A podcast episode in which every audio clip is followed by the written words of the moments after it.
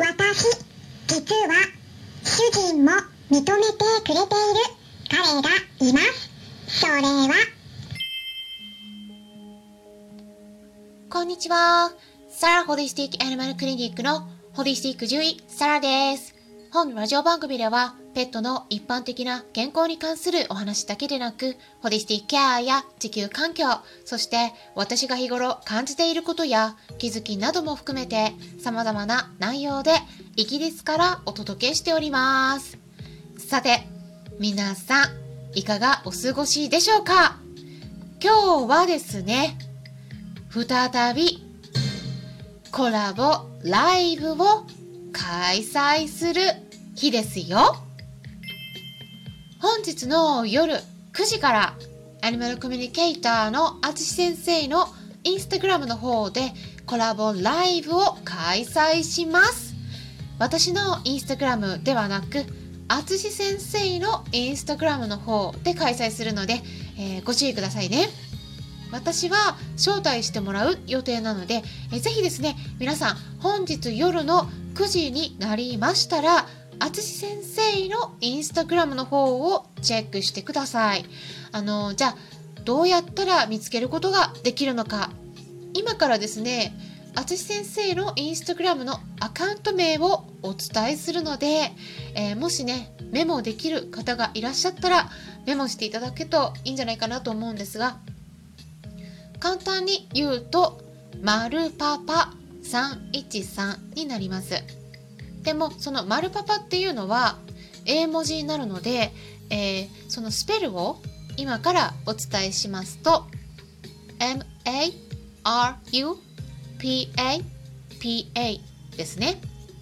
それで、マルパパって言いますよね。M-A-R-U-P-A-P-A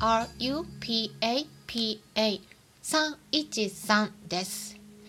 で、えーぜひね、えーそちら時間になったらチェックしてみてください。で、夜の9時です。さてですね、今日は私のちょっとしたプライベートなお話をしたいと思います。まあ実は私ですね、主人も公認の彼がいるんです。え？え、そのか、か、か彼？彼って誰？誰でしょうか？皆さんも？ご存知の？その彼の名前は？カンパネラです。はい。で、皆さんね、このカンパネラ、人間じゃないってことはね、もうお気づきかと思うんですけれども。はい。猫です。え虚勢したオス猫です。まあ、皆さんですね、一緒に暮らしている動物たちとの関係性ってどうでしょうか？まあ、うちはね、ジョバンニっていう名前のカンパネーラの兄弟の猫もいるんですけれども、同じ年齢のね。でもね、やっぱね、関係性は違いますね。うん。私はね、どちらも大好きで、私としてはね、うん。あの、感じられる愛っていうのも、同じレベル、同じ、うん。なんていうかな、同じだけの愛だと思うんですけれども、ただね、種類がやっぱちょっと違うかなっていうのはあります。うん。同じレベルなんだけどね、あの、どういうふうに違うかっていうとね、ジョバンニに対してはなんかねジョバンニと私の関係って子供と親って感じなんですよね。あの子供って言ってもね本当にねジョバンニはねもう赤ちゃんみたいな感じ。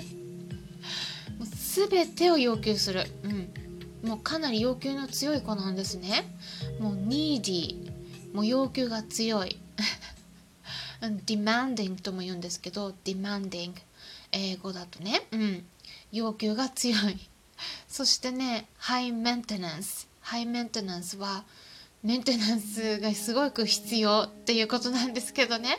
それだけ手がかかるっていうことで英語でね使われる言葉なんですけれどもね。うん。あのやっぱね違いますね。同じ兄弟でもワンちゃんもそうだと思うんですけど猫ちゃんもワンちゃんもどんな動物でもね。うん。兄弟でも性格全然違うんですよね。皆さんはどうですか？うん、一緒に暮らしている子たちの関係性ってどんな感じでしょうか？まあやっぱりね親と子っていう感じの方が多いかなと思うんですけどでもなんか大型犬と飼い主さんの関係だったらお互いを支え合うパートナーみたいな感じっていうのもあるかなと思うんですけどね。うん、うちはねやっぱ本当にねジョバンニは病気もあるんですけどね、うん、体だけじゃなくて心も弱いんですね。言ってみればいわゆる本当に繊細さん。繊細な赤ちゃんっていう感じです。でもねカンパネーラはもうもっともっと精神年齢が上な感じ。お兄さんっぽくて。で時々ねジョバンニを教育するようなところもあるんですよ。ジョバンニがねうるさく泣いてたる泣いてる時。あの特にお腹すくとねあのイライラしちゃうんですね。でそれ本当にね本能に従って生きてる子なんでうん。だからねうん本当に。あそういう時に、うん、ちょっとうるさいんだよみたいな感じでねカンパネールがちょっと諭すみたいな感じで前足をかけようとしたりとかするような時はありますね。うん。なんでね、まあ、そんな感じね全然性格違うんですけどジョバンニだったらね本当あのー、ちょっとしたことでねおしっこの問題も出やすい子なんで心も体もね 弱くて本当にケアしてあげないとならない子なんで私ではない他の里親さんに引き取られてたら結構大変だったんじゃないかなって思うタイプなんですよね。うん、でもねカンパネーラはね多分誰とでもうまくやれるタイプじゃないかなと思うんですよね。まあもともと2人ともねあのカルテに攻撃的要注意ってね赤文字で書かれてたような子なんで ま、2人ともねあの最初結構大変だったんですけどでもカンパネールは結構、うん、環境になれるのはまあまあ早かったかなって思うんですよねだからうんあの他の里親さんでもうまくやれてたんじゃないかなって思うんですけどね。うん、本当にねあの家の中パトロールしてこう見回ってるようなところもあったりして、うん。あのー、まあただそれねなんでそうやってやってるかって言ったら まあ本当そこはね犬とは違って、まあ、他の猫がね自分のテリトリーに入ってこないかっていうのをね見張ってる感じなんで、まあ、実際に例えば人間の泥棒が入ってきた時に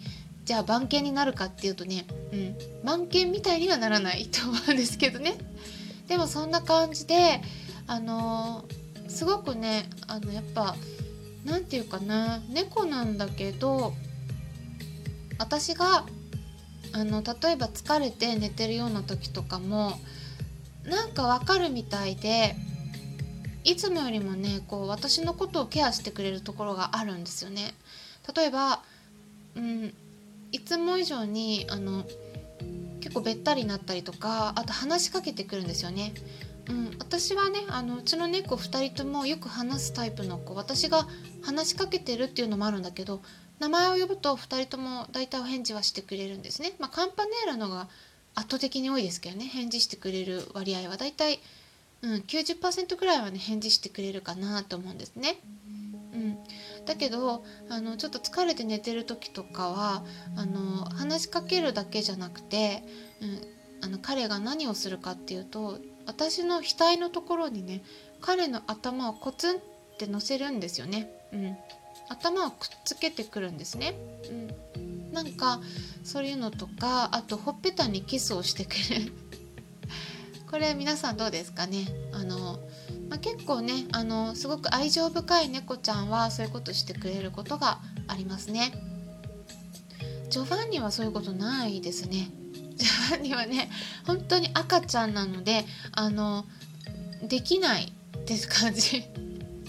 すごく不器用なのもあるんですけどあの人をケアする余裕がないんですねだからいつもあの僕も僕も僕も見てって感じでここにいるよ。こっちかさかまってよみたいな。だから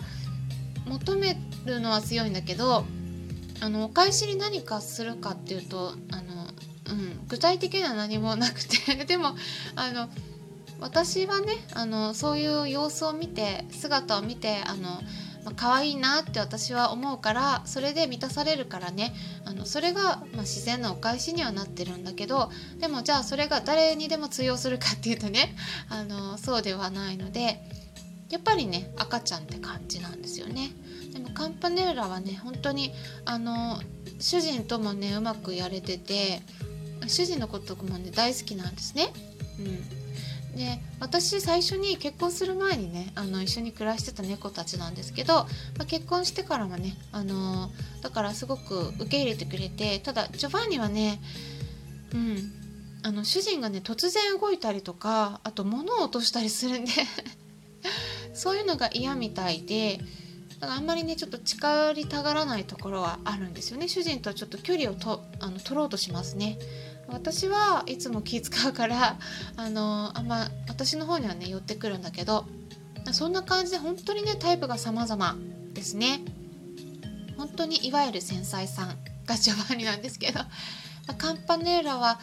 いや本当にねなんか最近うんあの私が疲れてても癒そうとしてくれるのがねなんか伝わってくるんですね。あすごい偉いなって思っています。まあ今はもう2人とも11歳なんですけどね本当にねこんな風になるなんて思ってなかったくらい、うん、すごくねあのもともと本当に攻撃的って言ってあのスタッフさんを噛んでしまったこともねあるような、うん、猫たちだったんですけど今ね結構いろんなことサプリメントあげたり、うん、デンタルケアやったりとかそういうのやっても全然関係性崩れず、うん、毎日ね一緒に寝てます。そんな感じでね保護した子も信頼を得て大切に丁寧に世話をしてたらこんなにも変わるんだよっていうことでね、えー、皆さんにお伝えできればと思いました、えー、今回も最後まで聞いてくださりありがとうございました。参考にしてもらえたら嬉しいです。それではまたお会いしましょう。ホリスティック獣医サラでした。